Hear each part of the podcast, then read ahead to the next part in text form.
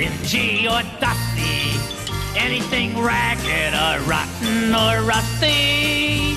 Yes, I love trash. If you really want to see something trashy, look at this. Throw it in the trash. Throw it in the trash. All right, here we go. We rolling, Bob? Yeah, we're rolling. I have a saying about Zoom recording. It's uh, press it once, you're a dunce. Press it twice, and it'll turn out nice. That's a good saying. Because you press it once and arms open. So a lot of people hit record thinking it's on, Yeah. but it's just arms. No, doesn't work like that. Yeah. So we're here at the Imperial Pub downstairs. It's super loud, so I'm not sure exactly uh, how this sounds. Probably peaking at all sorts. But we'll make do. Okay. Once you pull this thing out, people have a tendency to come up and I've already been called a character. Quite a, quite a few things. Well, also once you order a Labatt's 50 in certain joints, uh, you also uh, get called a character, but maybe for a different reason. Well, uh, I think Anthony Marco can at least understand he's a stock ale drinker. Oh yeah. Yeah, so. All right. Anyways, um, we're here at the Imperial, Alt Milan. This is your first podcast appearance, so I feel very honored. It is. Um, normally you like breeze through on the, the Friday of the podcast, so I figured since you're going to breeze through, I might as well try and get a microphone in front of you. Good. Okay. So we prepared some questions. I've been uh, listening to some stuff in, in preparation. So name the last album that you remember or had an impact on Okay. Um, it's actually going to be four albums. And now there's a reason for this. Uh, if you go on the YouTubes and you uh, search for Jazz Documentary 1959, that should do it.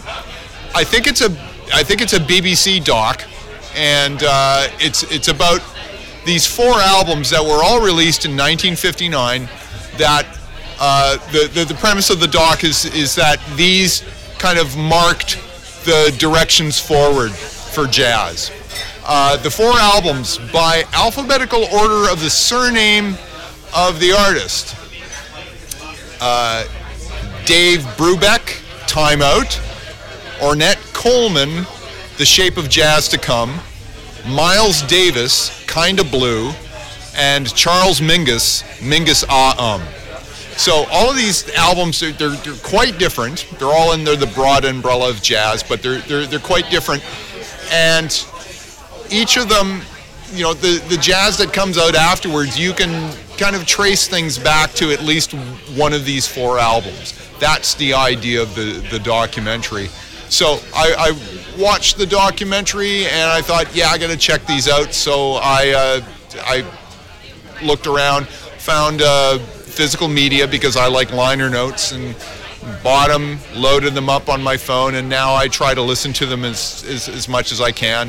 Uh, I haven't absorbed a lot of them yet, like a, a lot of you know what's going on at a really deep detail, but I'm really digging them.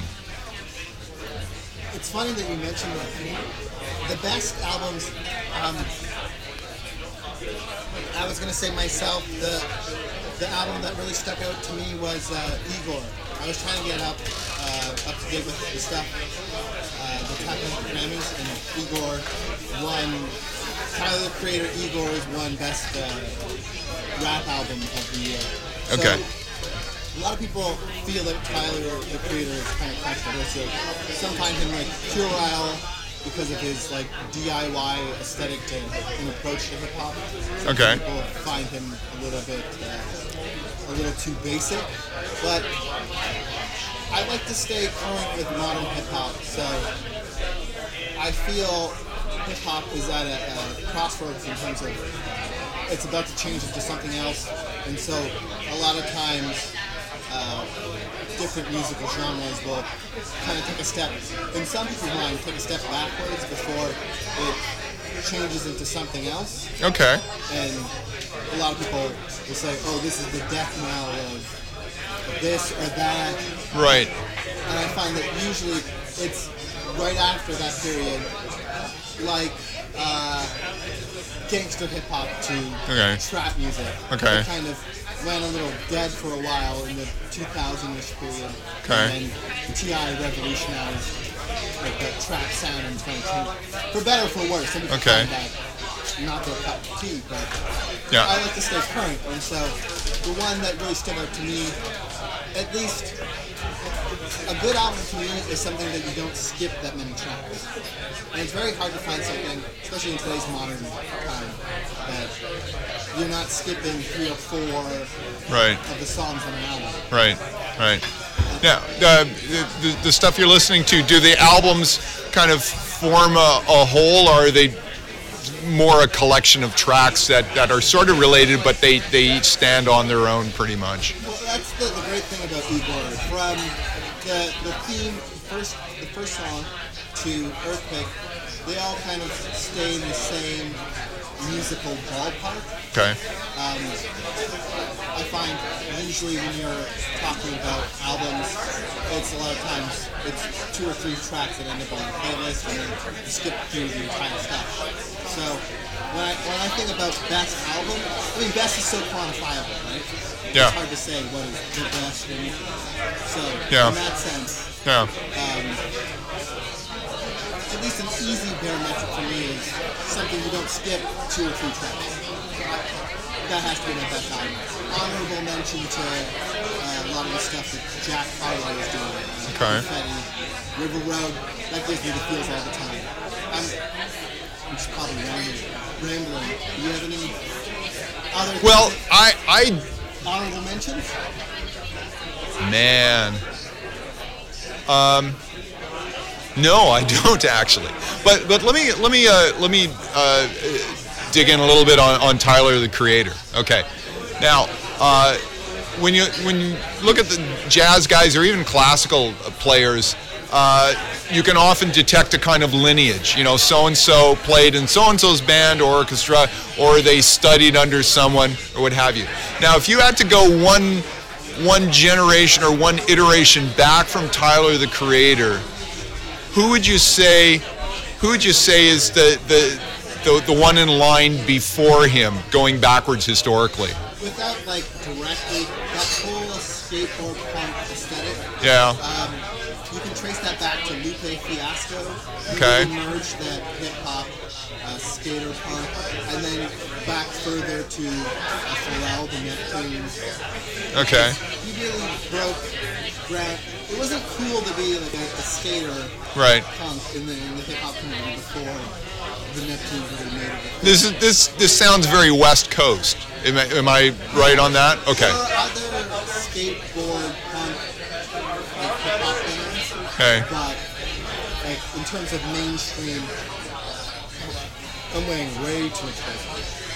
Uh, I mean, he was the one that really broke ground. I mean, he started his career with uh, Rump Shaker. With who? Rump Shaker. He had a production credit on Rump Shaker. Okay. All I want to do is zoom, zoom, and boom, boom, just shake the rum. Remember that song? No. That's his. that's his first production credit. Okay. And then from there, he stuck around in the, the ether of the music recording industry till eventually he broke through. Okay. I, I think I get these things more conceptually than than you know uh, than being able to recognize actual names. But uh, I, I think I'd follow the general thrust of, of how this goes. I'm just curious as to how far back you would have to go before I go, oh yeah, I know that name. Uh, maybe quite a few steps. I don't know. Actually, I think like Nardwuar would know a, a few more. Like that's his. Ah, yeah, yeah, yeah, yeah. Expertise of like punk. Okay. Um, there, there, there is a band I can think of hearing one instance on a podcast about this punk group. Okay. uh, less popular, and they made rap albums, but. I think from the mainstream milieu it would be Okay. probably Pharrell Williams. Okay, there's a there's a familiar name. Um, let's see, punk West Coast.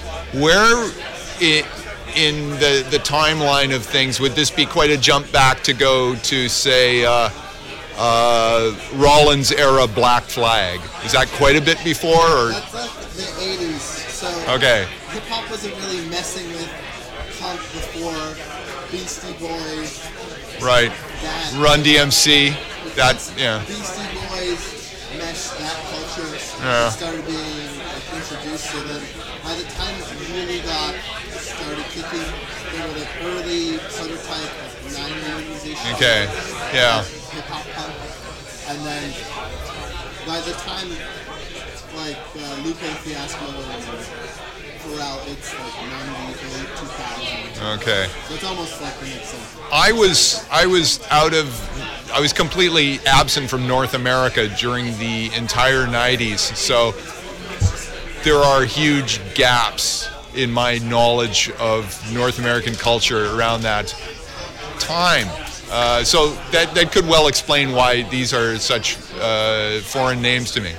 Well, I mean, if you look at hip hop, is like the 80s where it's all pretty much samples, Okay. and then Biz Markie really was a watershed moment of because the sample, you know, you had to kill it. So then there was like a resurgence of like funk, soul, going back, digging into the, the crates of Yeah. soul with uh, Jay Z, all the, the 90s modern rappers. Everybody who's anybody funk soul for sample. Um, and then it's only now that people are starting to not care much about royalty rights. But now the boxes and the, the parameters have been open for what you can sample and what you can do. Okay. Which is it? Which is sort of interesting. I know it's a it's a it's kind of a different kettle of fish, but uh, there's some people that I follow on YouTube that talk about the creation of music, and one of the things they occasionally run into is the fact that they can't use a sample of something in, in order to illustrate uh, an idea, and they talk about blockers. So I guess these are these are artists or artist representatives who you know are very diligently scouring YouTube to make sure that no samples of of their material is appearing on there. Um, but I I guess that's that's kind of a separate arena from sampling for the purposes of, of making the recordings and probably a completely different set of artists too. So that's sort of interesting. Oh, when you look at samples, it was for for a while it was how much can you change something right. until it was something new, and then it was only until like Girl Talk and like, like hyper sampling and Yeah. the stuff like that that Avalanches does. Uh, that first album where it's like 3,000 samples. Uh-huh. Make one song out of those 3,000 samples. Yeah. Um, it's only in like modern instances where the, the limits of what you can get away with is what you've opened up. So Okay. A lot of times in the 90s it was just like tough elements and it was rock band uh, backup. It wasn't really, people weren't really doing that whole punk sound unless they were actually producing it themselves. Okay.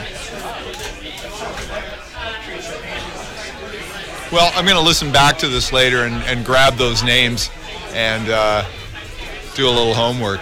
Okay, so we rambled on it, and the last question what's been memorable. So let's go back to the question themselves. I'm wondering if this is actually making the fun we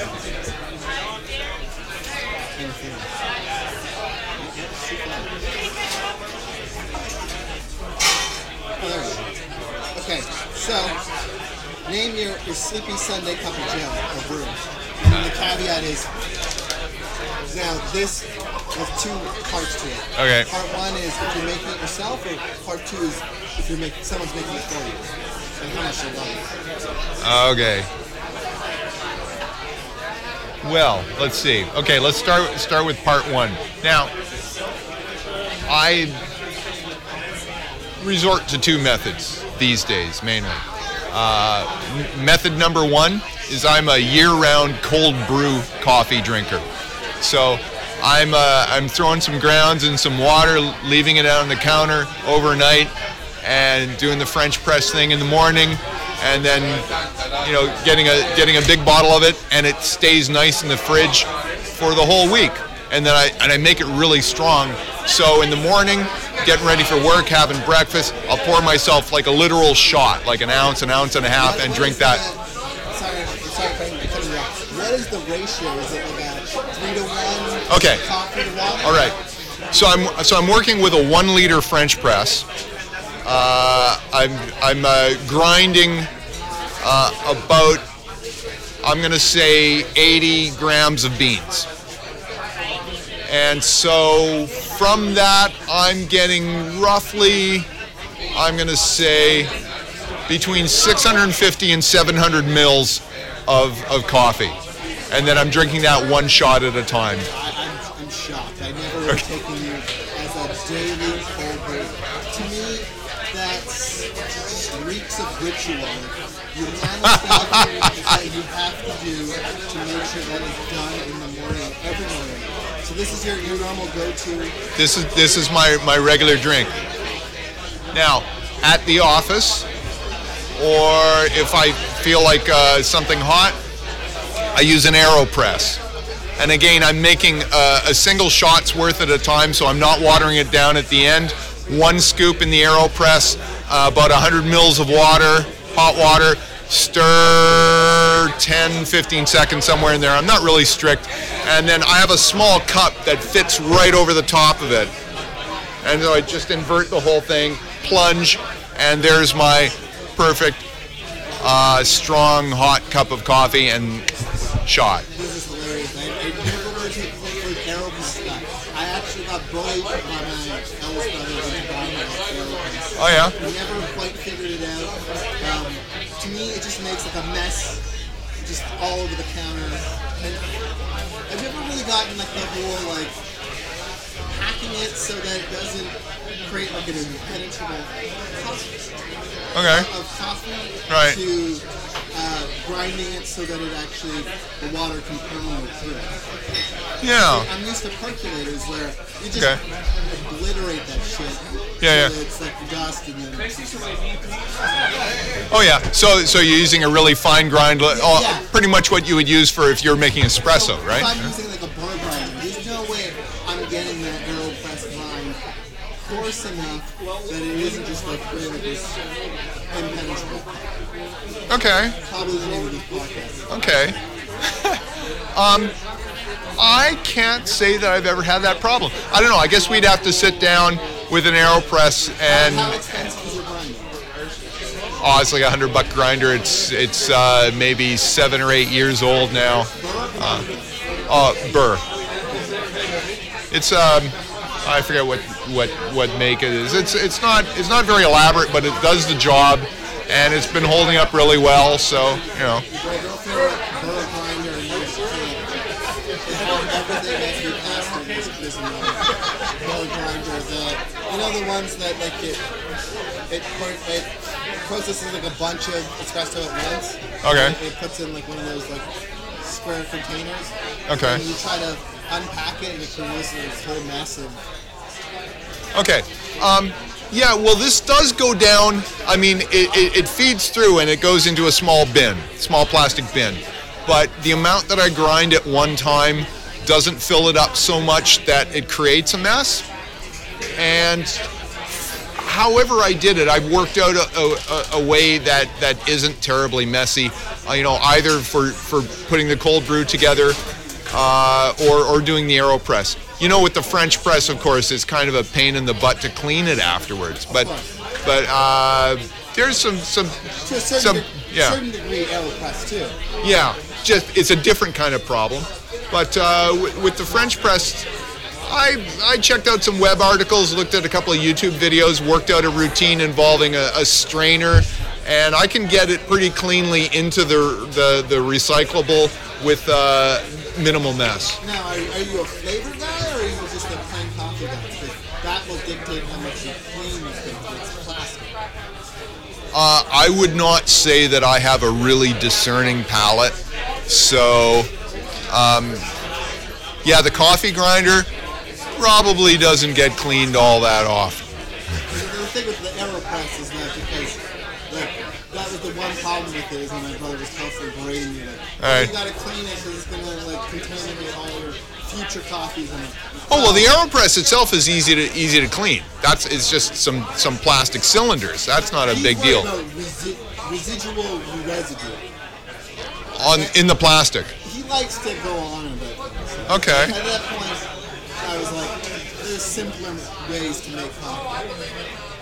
Yeah. It's, it's kind of like the of coffee. Okay. Sit there with a plunger. Okay. It's kind of a strange way to produce coffee. I'm like, eh, percolator probably. Yeah. Well, you, whatever. I I mean, you know, whatever routines uh, you develop that you're comfortable with, whatever you know, kind of particular actions you're you're comfortable with doing the thing.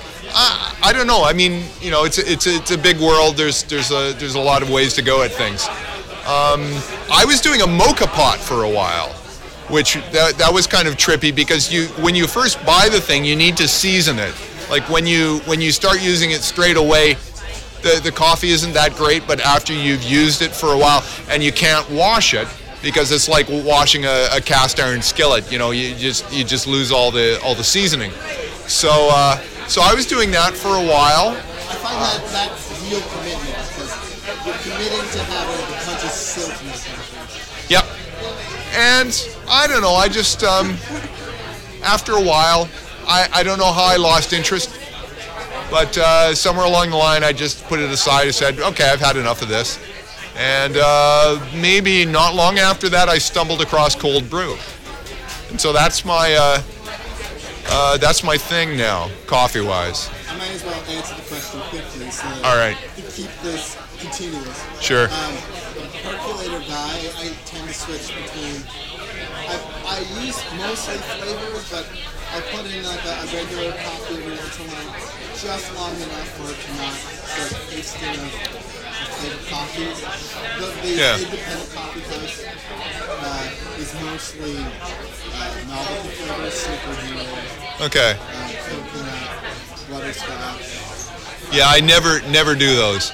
I just like different roasts, different beans, but but no added flavor. That's not my thing, but you know there are people out there who like it, so They're, that's cool. Part of like a, a, almost an annual buying club of independent coffee, Uh-huh. so they buy it from a, from a distributor and a Okay. A real uh, disheartening moment because it was like I thought I was buying real independent roasted coffee, and it it was coming from someone in Florida. Yeah. Um, anyways,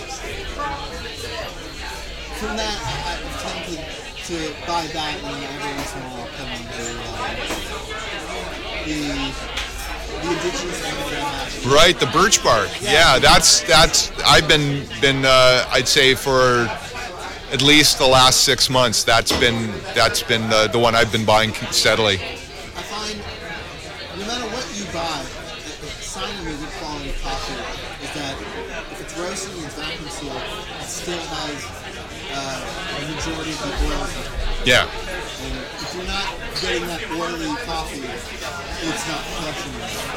Right. So I found even you can satisfy that, and that's good. Next up, Yeah. Now, how are you? When, once you open the bag of beans, uh, I assume you're not grinding the whole bag at once, right? Oh, no, okay, no. no, that that that'd be too much. So, how are you storing uh, the the contents of the bag once you've opened it? It's either vacuum sealed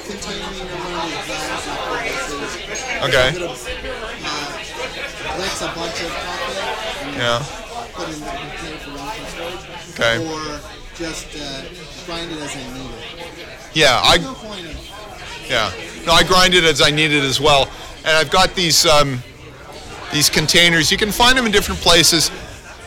So you so it's a cylinder, and then there's an inner lid that uh, as you push it down is vented so it pushes the air out and then the, the lid's got a handle and then you you fold the handle down and it closes it off and then there's another lid that sits on top. So it's it's pretty much like a vacuum not strictly a vacuum in any scientific sense but but close enough. And that's what I use to, to store the beans in at home. I also use it for other other foods like you know oatmeals or grains or stuff like that that I'm using for breakfast cereals.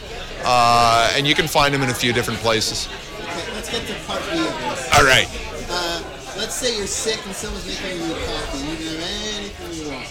What are you getting them to make? Uh, I'm just getting her to. Okay, and let's say I've run out of everything completely. Well, I'm probably getting her to make uh, make me an Aeropress. I figure. Now, You're not gonna get anything elaborate. You're not gonna get a no, no, no, no. I've, I've. Uh, I mean, I'll get lattes. Okay, so here's another, another uh, component to my coffee consumption. So we talked about at home. We talked about at work, but we've not talked about in between home and work. We're getting the dirt. Yeah. So uh, it used to be an everyday thing with me last year. Is be- between between the station that I get out at and my office is a Sam James coffee bar. It's down in the path. So I would stop there and get an espresso every morning, Monday to Friday. And then at some point, I know what it was. It was around this time last year, around April, uh, around Easter last year, and I got sick, and I was I was away from work for a couple weeks, just staying home. And then I came back to work, and I didn't feel like having coffee that day because I was still sort of there was some kind of still residual illness in my body. And then I stopped going every day, and I didn't go for a long time. But recently, I've picked it up again, where I uh, I, I make it a treat now. Instead of a routine thing, I make it a treat. On Monday mornings and Friday mornings, I'll stop for an espresso shot and also take up a flat white to the office. And then I'll, I'll sip that over the course of the morning. So I do have the milky coffee beverages uh, occasionally. They're not my regular thing. I'm, I'm, a, I'm a black coffee drinker typically, but I will indulge because Sam James just right across the board, they do such a good job. I really, really like their thing. So there we go. Plug for Sam James. This is one of the, the similarities. I remember at one point uh, in university, I was going to the Starbucks and I was getting the uh, double shots of ice, and I was like, "How many can you make at once?" And like, "Twelve." Yeah, I'll take twelve of. Uh, on some ice, and like, "We we shouldn't be selling you this." And like, "Well, we've already crossed this bridge. And that was like a daily occurrence for a while. And Wow. Eventually, for a while, things were until things started vibrating. in my head. I think um, I, I think at that point the flavor starts to suffer. Maybe like if you're drinking it all for flavor, then you you might notice uh, some diminishing returns. Here's the thing, one one benefit. That whole coffee, cigarette ash. If you are smoking already, Yeah. That whole it just maxes out that. You are into like that whole idea of bliss points and hitting the taste receptors, once you've started smoking it Yeah. more than socially, Okay. whole like black coffee, like ash taste, it kind of like overwhelms that whole, and becomes great. Yeah. So I, I don't smoke, so uh, it's not a thing for me. So yeah, well, at that point you're like it's 10, 10 11 espresso shots. That's- Yeah, yeah, yeah. So yeah, I I, I understand. It doesn't matter anymore. You know, some dark roasts, they- say uh, they have notes of ashtray. I've never read that, but I'm gonna start watching for it. That's hilarious. I find that um, a lot of times people try to roast and it's just like dark as black. Then you, you lose the subtlety of the beans. Yeah, yeah. Do you do you roast your own? oh, No. Yes. I try to get somebody who roasts the beans some one step removed, but I, Okay. Yeah. I'm not I'm not there yet. I think once I I develop a midlife crisis, I'm gonna be really into coffee, All right. and that's gonna be my thing. Okay. I, I don't think I'm gonna have the, the disposable income for like, expensive Italian car, so I'll just be into coffee. I don't know that it's that expensive, really. Um, I worked with a guy who had who, who roasted his own, and he had a roaster, and, and from what I recall, this is a few years ago. From what I recall, it wasn't a super high-end machine or anything, and he was buying his beans from like No Frills or somewhere like that, like green ones, green beans. And and um, and you know he wasn't he wasn't fussy about that, and he got a result that he just absolutely loved.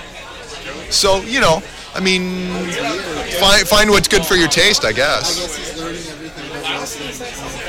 Yeah, yeah, yeah. That's the thing. He he became really really tuned into the details on that stuff because he was having to do it himself. I have a neighbor who uh, his d'etre to soup off Italian Yeah. like a European country. So he's constantly bought, bought an Alfa Romero.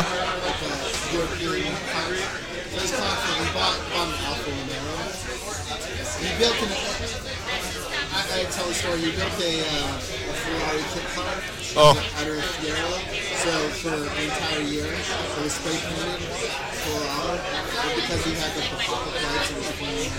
Uh huh. Like a 380 kind of style, like pop-up lights. He didn't have lights in, so it just said Ferrari. So Ferraris. Okay. Perfect. The, the attention to detail, the, the spray paint. Yeah. Mwah. All right. You know, he's also deep into like Romeo. People are into cars know that they're just constantly fixing. They have to be constantly. Cool. Find what you love and then just do the hell out of it.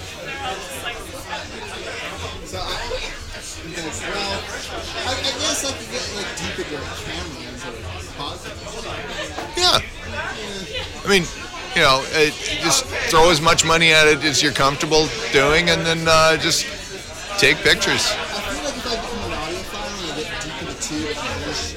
I should just look at that and shit. I call I call it I'm not, at that point, I'm not spending twenty-five dollars on a stereo. And it's got the best tubes. That's, that's that's a fair amount of money. I don't think I would either. Not not on stereo equipment. No. Have you ever like, like walked into one of these like uh, webcams? I've been in a home or two that's that's got high end stuff, and a, a shop or two that does, and it's just, yeah, To me, it seems like a whole other world. it is, it is. I sense that very strongly myself. It's actually funny. I think the Imperial event has actually already started upstairs. Okay. Are you supposed to Are you supposed to be up at that? I, I guess at some point, but we'll just Okay. we'll run through these because I think there's only one left. So, you're Toronto native. Uh, well, I live in Toronto, not native. oh, no. What would be the, the one cool place for people The Toronto Reference Library. Yeah, that is that that is such an awesome library. It's got so much stuff. It's got a it's got a nice little Balzac coffee shop uh, attached to it. The location is great. Uh, there's another branch of the, the Toronto Public Library not far away. Yorkville branch is is nearby. I actually would work right beside, so I ended up Okay. Okay, that's a, that's a nice branch. That nice old building there. It's gorgeous, and uh, yeah, it's it's it's perfect. A. Now, if you are of more of a say uh, uh, uh, consumer bent, um, the distillery district is pretty cool. The two things that I especially like about the distillery district is the Young Center for the Performing Arts, which is the home theater of Soulpepper, and across the the, the lane because it's not really streets. Across the, the, the lane from that is a is a French bistro called Cluny, and they do great oysters. They do you know all sorts of stuff, and a, a really nice evening for or even afternoon for, for, for me and my wife is to is to go to go to a play at Soulpepper and then go across the street and have a have a meal and uh, it's it's just perfect. But there are lots of other really cool little shops. Also, another Balzac coffee shop. Um, uh, there's a there's a Greg's ice cream. There's uh, all sorts of little things in there. So, and you can you can you know you can easily spend a day there just checking all, all the things. And if it's nice weather, there's good places to sit outside. So uh, if if libraries are not your thing, uh, try the distillery district. I've actually lived here at Berkeley the whole entire life. I've never actually stumbled into the distillery district. Uh, I think my pick would probably be uh, the free Steam Whistle tour. The where? The, the free the free Steam Whistle brewery tours here. Oh, okay. Oh, yeah, yeah, yeah, If you have an hour to kill. Okay. Yeah, brewery tours are, are, are pretty good. Yeah. because it's a, it's a historic railway Uh-huh. roundhouse, and I think I feel like what's more historic Toronto, like see the Sky Dome, you can walk around, you don't pay anything, it's an hour. Yeah. That's a pretty cool area. Um, have you spent much time on the uh, University of Toronto campus at St. George? Okay, that's that's a nice walk. You walk around there uh, when the weather's good. Uh, lots of interesting buildings and kind of you know nice leafy walkways and things. Uh, it's pretty cool. And then the the Royal Ontario Museum's not far from there. The uh, Royal Conservatory of Music's not far from there. Um, you know, there's there's uh, there's a few hours to be spent there. I think if you you know want to mainly spend it outdoors, looking at at uh, a nice combination of nature and old buildings. Usually my PTC stop is a child museum. Hospitals. Okay. Sick kids Uh, sick kids would be farther south from that, uh, closer to. So I'm thinking close to St. George Station, and you want to go down to uh, to Queens Park, get out there, and then now you're now you're near the hospitals, and you're near uh, Queens Park. Yeah, so I, yeah, so St. George is usually the one I used to stop at. Okay. I never used to go there for anything fun, but let's see. Um, right. I think we should just probably wrap this up. Okay. We're going on for quite a bit. All right. Um, We should uh, shout out to a couple of people, though. I think. First of all, our uh, our well friend. I don't know how he feels about me, but you know, I've been following his podcast for a while, and uh, you know, interacting with him over Twitter and stuff. Uh, Jason down in Tennessee. I love the stuff that he's doing. It's you know, the, there's there's stuff that he that he says is boring, like mowing the lawn or doing housework, but I somehow just enjoy hearing that that mundane stuff because it's real life. And then the Christmas podcasts, I really like as a musician and as a person who listens to music. I really like Christmas music. There's a lot there. There's a nice long history of stuff going back, you know, really, really far back up to up to modern times. It's a it's a rich body of music. So when he does those uh, podcasting days of Christmas, I'm all over it. Those are fantastic. So he, he does a great job with the uh, with, with the podcast, and also he lives really close to Nashville, which is a big time music city. So uh, so yeah. So shout out to uh, to Jason in Tennessee. dedicated garbage cast contributor. Right, those things. I, I, I look forward to those, and I hope to hear another one sometime. Uh, we've been a little bit slow, I pitch an idea. The way we work is the idea really has to move into or us to record. So Hmm. oftentimes we'll have an idea and we'll say we'll do it. Yeah. It just doesn't really. and- Sure. And that's. I feel like the, the barrier of entry to producing something because if it doesn't spark us to record immediately, I figure it's not as uh, close to it. If the music doesn't make you dance, Yeah. yeah. So uh, we, we're gonna keep teaching ideas. We'll come up with one eventually that satisfies that criteria, and we'll get back.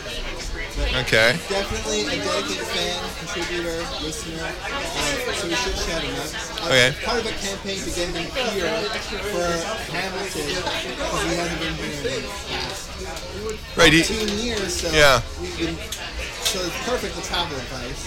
For Toronto, we should get him back to Hamilton, back to Canada. come to the library and to the distillery district. Definitely.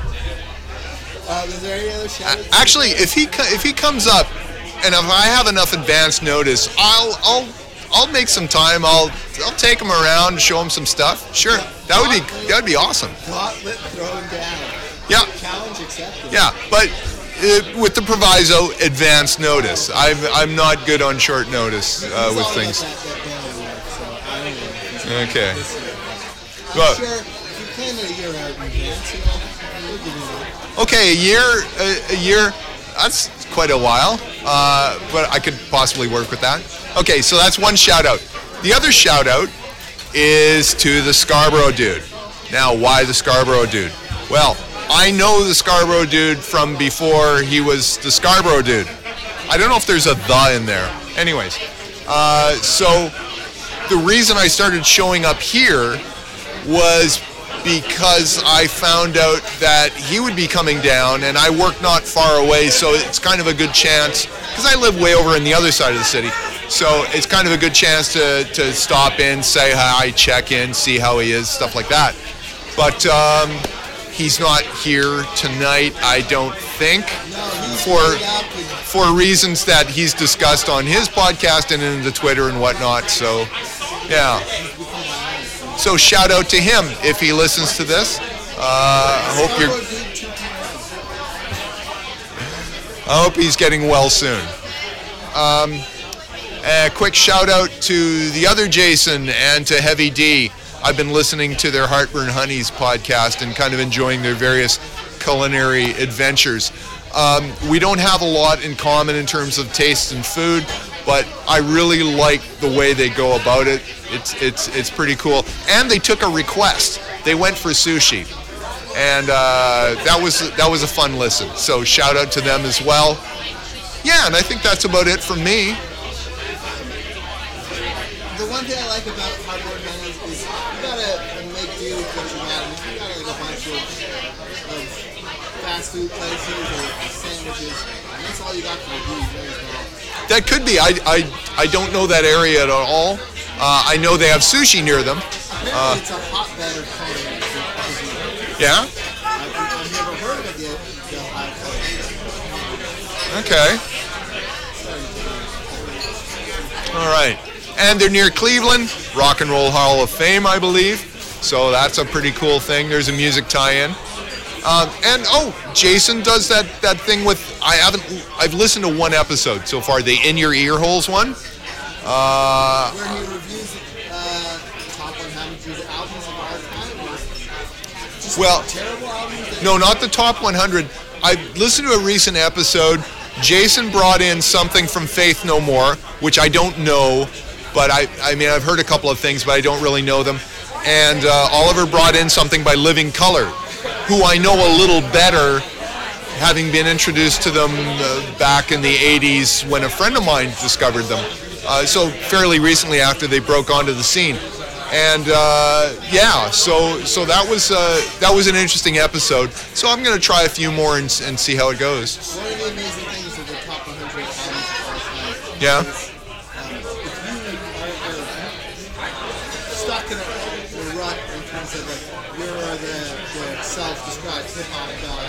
Yeah. and you're looking at something to break up. For example, I, I have a, a long, long ride with Beatles. All right. And that kind of genre of music. Okay. So, one of the things that his top 100 albums of all time has really helped me with is cracking through that bias of giving that kind of stuff like a, a fair shake and a fair listen. It may not be my, my cup of tea, but at least not going Oh, you Beatles. Yeah. Well, that's good. That's good. Yeah. So I might, I might check out some of those then. Uh, I did peruse the list once. I think I saw one Miles Davis album. So that might be an in for me. Uh, see what else is there. I didn't see Captain Beefheart. I didn't see Frank Zappa. But that's okay. The other great thing is that it's a different, it's usually a different. Oh, right. He d- does it with some different people. Sure, yeah. Intro to them as a person. Right.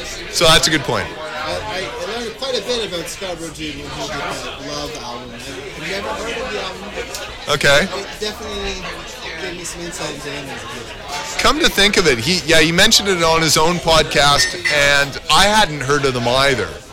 Because there's big gaps in my knowledge of of uh, you know '60s music.